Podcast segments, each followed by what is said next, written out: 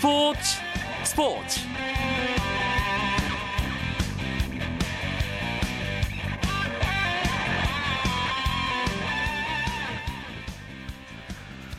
안녕하십니까 스포츠 스포츠 아나운서 이광용입니다. 미국 메이저리그에서 뛰고 있는 신시내티의 추신수 선수가 개인 통산 100홈런이라는 의미 있는 이정표까지 이제 딱 한 개의 홈런만을 남겨두게 됐습니다.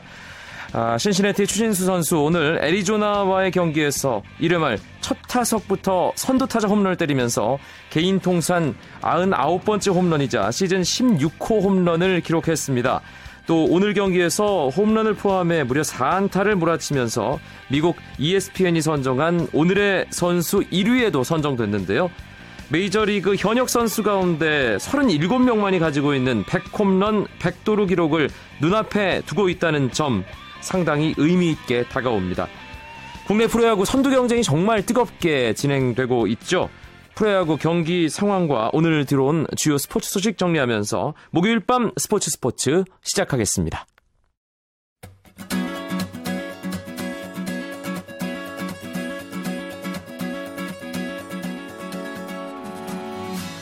일일 천하로 끝난 LG 트윈스의 정규 시즌 8월 1위 과연 다시 LG가 1위로 올라설 수 있을까요? LG 트윈스 오늘 SK를 상대로 문학 원정 경기를 가졌습니다. 경기가 끝났는데요. SK가 LG에게 6대1로 이겼습니다. SK 오늘 선발 투수 백인식 선수가 6이닝 1실점으로 잘 던졌고요.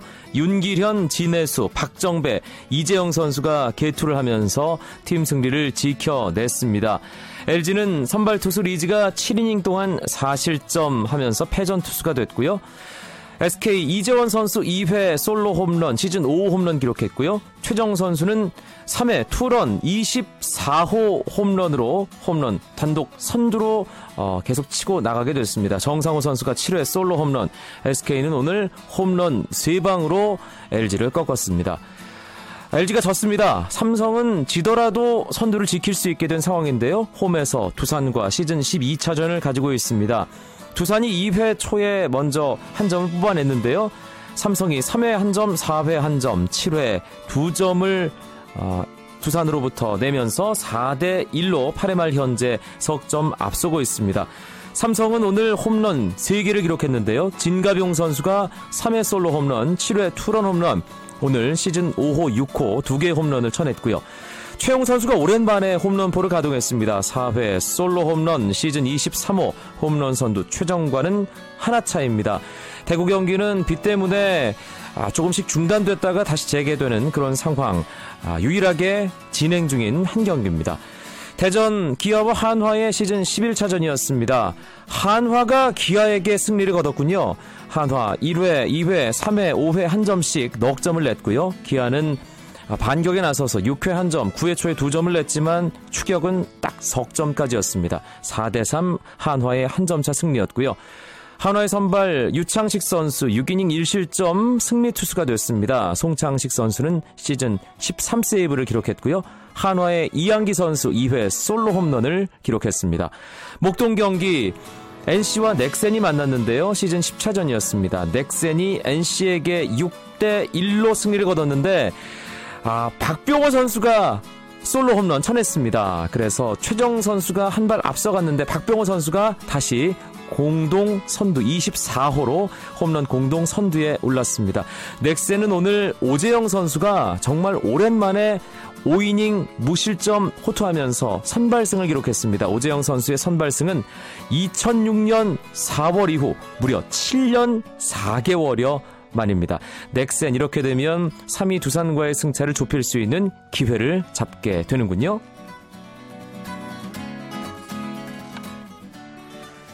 프로축구 FC 서울이 2013 아시아 축구연맹 챔피언스리그 8강 1차전에서 지난 대회 준우승팀 사우디아라비아의 알 아흘리와 1대1로 비겼습니다.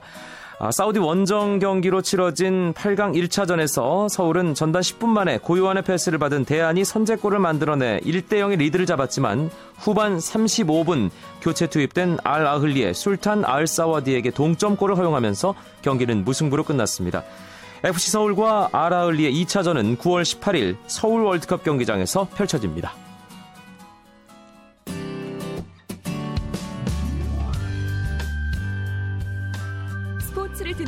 즐거움 스포츠 스포츠 이광용 아나운서와 함께합니다.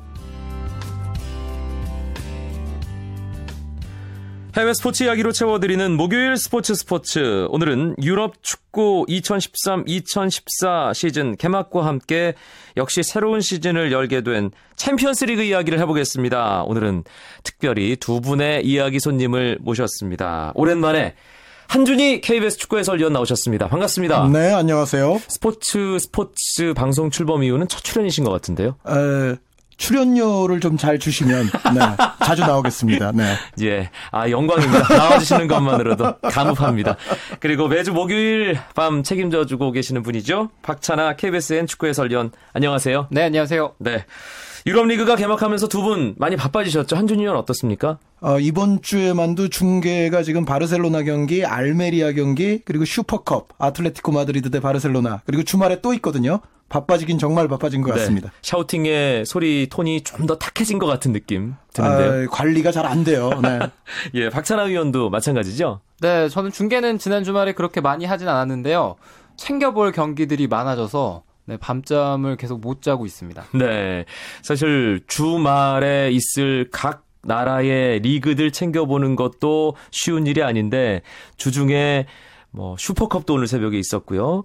그리고 챔피언스 리그, 플레이오프, 뭐 유로파 리그 경기까지 해서 뭐 유럽에서 이 전해오는 축구 경기들만 수도 없이 셀 수 없이 많기 때문에 두 분 참 고생이 많다는 말씀 드리고요. 네, 그런 제가, 가운데서도 제가 하는 것만 보면 괜찮은데 남이 하는 것도 봐야 된다는 게 굉장히 말이죠. 힘들어요. 예. 네. 그런 힘든 여건 가운데서도 오늘 목요일 밤 스포츠 스포츠를 빛내주기 위해서 에, 스튜디오를 찾아주신 두 분께 다시 한번 감사의 말씀을 올리겠습니다.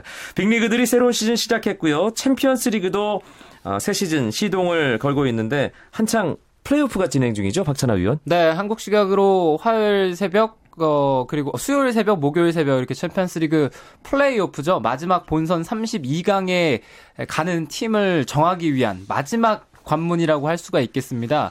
그 정말 어, 그 바늘구멍을 통과하는 팀들 간의 대결인데 마지막 플레이오프 지금 한창 치러지고 있습니다. 32강 조별 리그를 위해서 지금 준비하는 단계인데 몇 자리가 비어 있는 건가요, 한준희 위원? 10자리가 비어 있습니다. 그러니까 22팀은 이미 32강 조별 리그에 올라가 있고요. 10자리를 위해서 지금 20팀이 플레이오프 경합을 펼치고 있는데 5팀 5팀씩은 이제 각 리그의 챔피언을 차지했던 챔피언조 플레이오프가 있고 그 좀 약간 하위 리그들이 그렇죠. 그 예. 챔피언이긴 하지만 그 대신 이제 중소리그, 군소리그의 챔피언들이라고 볼 수가 있겠고 그리고 여러분들께서 잘 아시는 예를 들어 아스날이라든가 샬케라든가 레알 소시에다라든가 이러한 팀들은 빅리그이기는 하지만은 우승팀들이 아니라 뭐 4위, 3위 이런 순위에 있었던 팀들이잖아요. 예. 이러한 팀들끼리 또 다섯 팀 다섯 팀이 모아 모아져서 어, 경합을 펼치고 있는데 이것은 또 비챔피언조가 되겠습니다. 예전에는 챔피언조와 비챔피언조의 맞대결로 플레이오프가 치러지지 않았나요? 네, 그러다 보니까는 이제 예전 같은 경우는 예를 들어 아스날 그러면은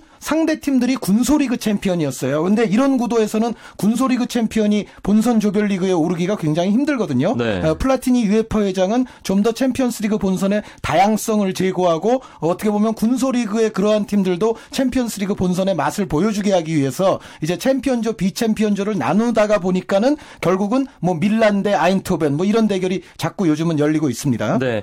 각 리그별로 챔피언스 리그 출전 티켓 수가 다르죠? 아시아 챔피언스 리그도 마찬가지고요. 유럽 챔피언스 리그는 어떤가요? 네, 일단 빅3 클럽들은 32강 본선에 세 팀이 바로 직행을 하고요. 그리고 4위 팀들은 플레이오프에 갑니다. 빅3라고 하면은 잉글리시 프리미어리그, 그리고 스페인 프리메라리가, 그리고 독일 분데스리가 이렇게 챔피언스리그 티켓이 4장이 가고요. 뭐 그다음에 포르투갈 순, 그다음에 이탈리아, 그다음에 이탈리아, 포르투갈 뭐 이런 식으로 가게 되는데 그래서 4장, 3장, 뭐 2장, 1장인데 이 뭐, 챔피언이라고 하더라도 리그가 약한 팀, 그러니까 UEFA 랭킹 숫자가 랭킹이 그렇게 높지 않은 클럽들은 한 장이 주어지더라도 2차 예선 혹은 1차 예선 뭐 이렇게 여러 관문을 거쳐야지만 32강 본선에 올라설 수 있습니다. 네.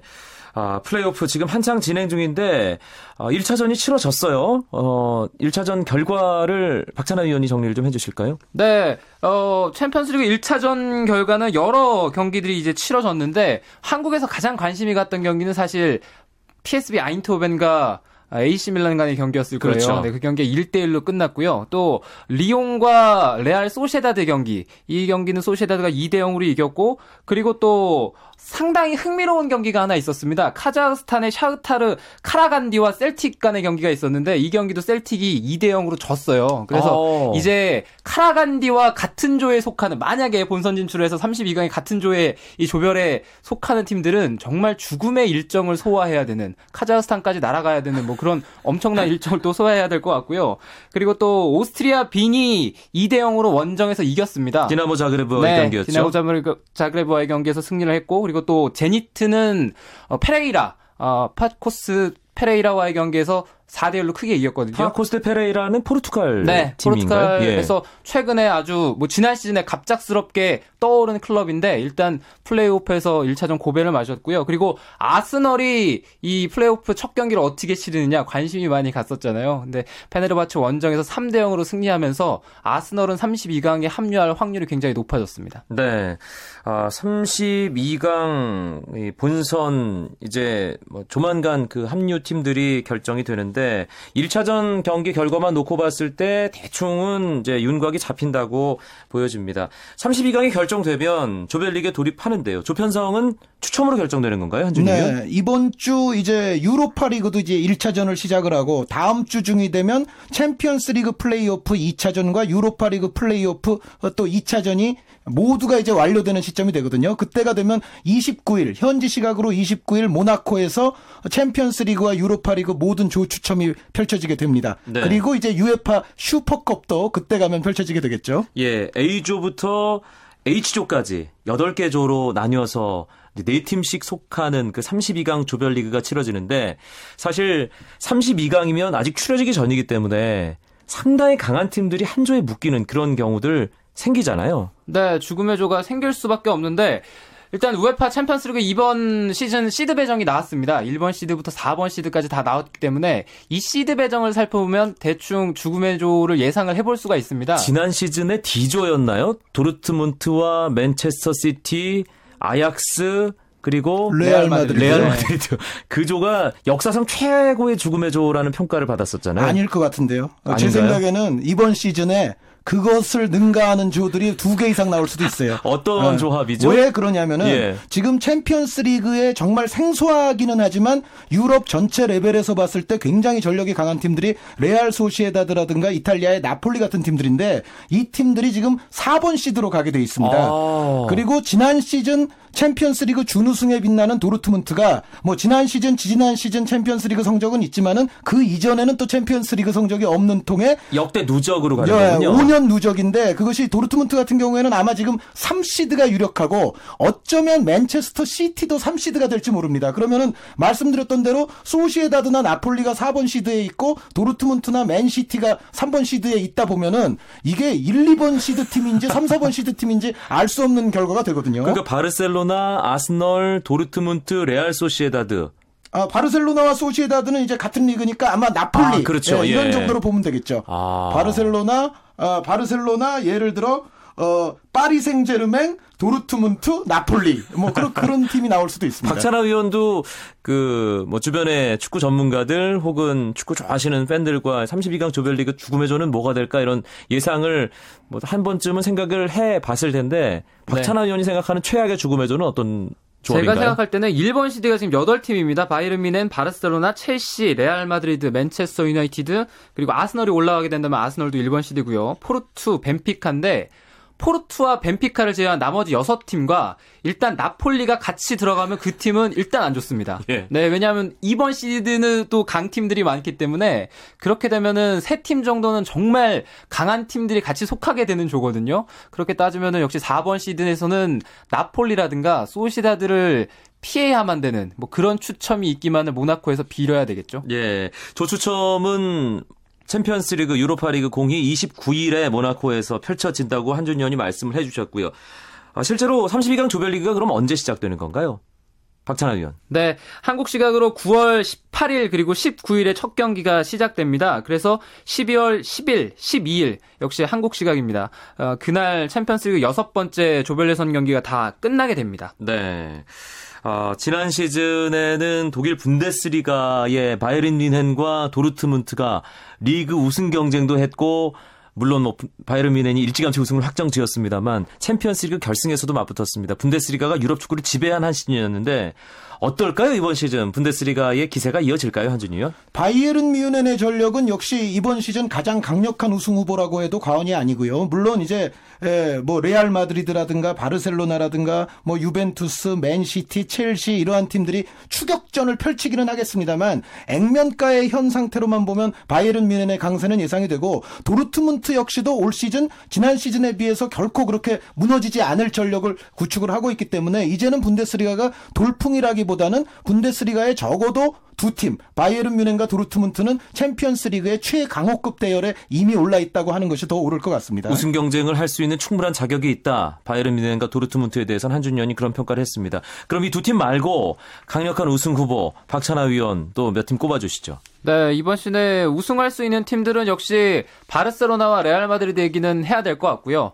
그리고 저는 개인적으로 이번 시즌은 최근에 몇 시즌 동안은 잉글리시 프리미어리그 클럽들이 챔피언스리그에서 약간 약했던 그런 시즌이 또 됐었는데 이번 시즌에는 다시 프리미어리그 클럽들이 토너먼트에 올라가서 좀 다른 국가들을 괴롭힐 수 있는 시즌이 되지 않을까 이런 예상을 하고 있습니다. 네. 다크호스로 지목해 볼 만한 팀들도 있지 않을까 싶은데 아까 한준희 위원이 칭찬했던 나폴리와 레알 소시에다드 등이 포함될까요? 네, 나폴리, 레알 소시에다드 그리고 스페인의 스페인은 워낙에 양강이 강하니까 좀 주목을 못 받는 면이 있는데 아틀레티코 마드리드도 충분히 다크호스가 될 수 있을 것 같고요. 그리고 이탈리아의 유벤투스 같은 경우도 이번만큼은 본격적인 우승 후보 대열에 들어올 것 같습니다. 카를로스 테베스라든가 페르난도 요렌테 선수 공격수의 영입이 있었거든요. 네. 그리고 또 무시할 수 없는 팀이 파리 생제르맹이에요. 즐라탄 이브라이모비치와 에딘손 카바니 선수가 동시에 뛰는데 물론 이 두 선수가 현재 호흡이 잘 맞고 있지는 않습니다. 그렇지만은 파리 생제르맹의 어떤 스타일은 자국 리그 경기는 좀 대강하는 한이 있더라도 챔피언스 리그에서는 힘을 발휘할 수 있는 라인업이기 때문에 전체적으로 파리 생제르맹도 이번 시즌에는 더 좋은 성적이 날 가능성이 있습니다. 네, 지금 두 분이 언급해 주신 팀이 8강 정도에서 만나지 않을까, 합류하지 않을까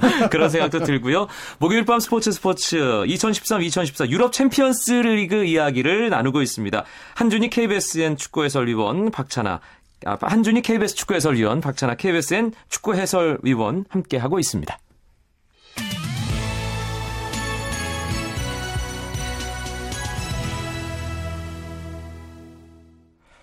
유럽 챔피언스 리그가 돈잔치다 이런 얘기들 많이 하잖아요. 32강 조별리그에만 진출해도 수당이 꽤 된다면서요. 네. 본선 참가하면은 지난 시즌 기준입니다. 860만 유로 하나로 약 128억 7천만 원 정도가 주어지고요. 팀에요. 네. 그리고 결승까지 이건 공통적인데 승리하면 100만 유로, 무승부하면 50만 유로가 주어지고 또 16강에 가면은 추가 수당, 8강 추가 수당, 4강 추가 수당, 결승, 준우승 다 돈이 따로 책정이 돼 있습니다. 그럼 2012-2013 시즌 제일 돈 많이 번 팀은 얼마나 벌었나요? 챔피언스리그에서? 유벤투스인데요. 우승팀은 물론 바이에른 뮌헨이지만 유벤투스가 더 많이 벌었습니다. 어떻게 그럴 수가 왜냐하면 있죠? 상금 이외에 무시할 수 없는 또 추가 소득이 뭐냐면은 중계권료거든요. 네. 그러니까 어떻게 보면 유벤투스가 좀 더 중계가 많이 되는 인기 있는 매치업들을 좀 더 많이 경험을 했다. 아. 그래서 전, 전 지구적으로 봤을 때 중계가 좀 더 많이 됐다. 그래서 유벤투스가 결국 모든 상금 총합과 중계권료까지 해서 얻은 수익이 우리 돈으로 천억 원 정도 됩니다. 아, 대단하네요. 1천억 원 정도를 챔피언스 리그에서 얻을 수가 있었으니까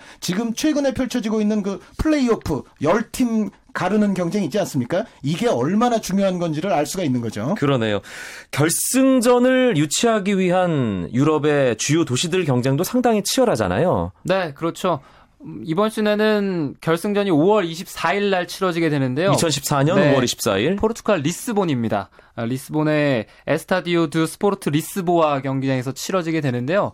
최근에는 뭐 잉글랜드 웸블리에서도 경기를 많이 했었는데 이번 시즌은 또 포르투갈로 이동하게 되겠습니다. 네, 아주 이거는 전설의 또 클럽 중에 하나인 벤피카의 홈구장이죠. 네.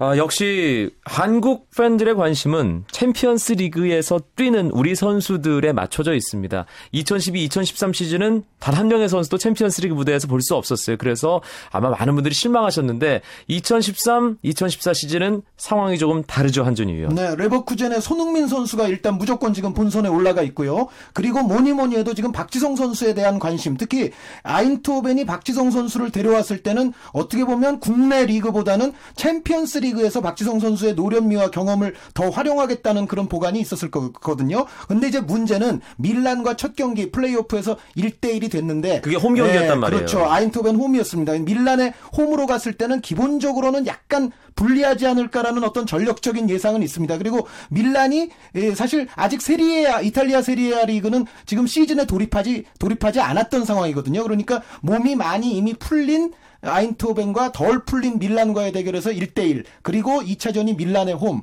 액면가로만 봐서는 조금 아인토벤이 불리하지 않겠나 생각이 듭니다만 만약에 이 플레이오프에서 아인토벤이 패한다 하더라도 아인토벤에게는 유로파리그 기회는 계속 남게 됩니다. 네, 아인토벤이 밀란을 꺾지 못한다면 챔피언스리그 32강에는 올라가지 못한다. 유로파로 밀리게 된다. 네네. 그 말씀이었고요. 박지성 선수가 사실 어제 새벽 AC 밀란과의 플레이오프 1차전에서 꽤 잘했습니다. 아, 그래서 많은 분들이 정말 열광을 했는데 냉정하게 봤을 때 박지성 선수의 올해 그 챔피언스 리그나 네덜란드 리그에서의 활약 어떻게 보는지 박찬하 위원 짧게 좀 정리를 해주시죠. 네, 지난 경기를 통해 봤을 때는 PSV 아인트호벤에서 역시 어린 선수들이 많거든요. 어린 선수들이 가지지 못한 경험적인 측면, 또 경기를 조율하는 부분들 이런 데서는 분명히 박지성 선수가 대단히 큰 역할을 할 수 있는 시즌이 될 것 같습니다. 네.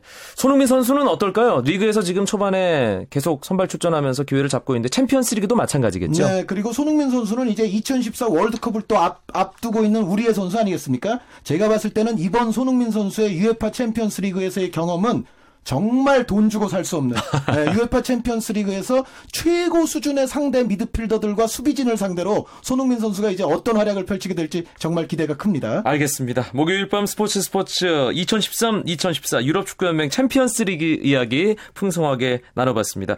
함께 해 주신 한준희 KBSN, KBS 축구 해설위원, 박찬하 KBSN 축구 해설위원 두 분 고맙습니다. 네, 감사합니다. 감사합니다.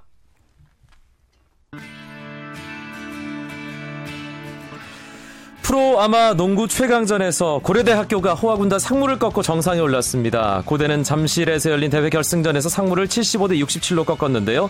슈터 김지후가 3점포 5발을 터뜨리는 등 21점을 몰아쳤고 이종현, 이승현 선수가 더블 더블 작성하면서 힘을 보탰습니다. 이종현 선수 기자단 투표에서 75표 가운데 74표 몰표를 얻어 대회 최우수 선수로 선정됐습니다. 대학팀의 첫 우승 고대 축하합니다. 스포츠 스포츠 내일도 9시 35분입니다. 멋진 밤 보내십시오. 아나운서 이광용이었습니다. 고맙습니다.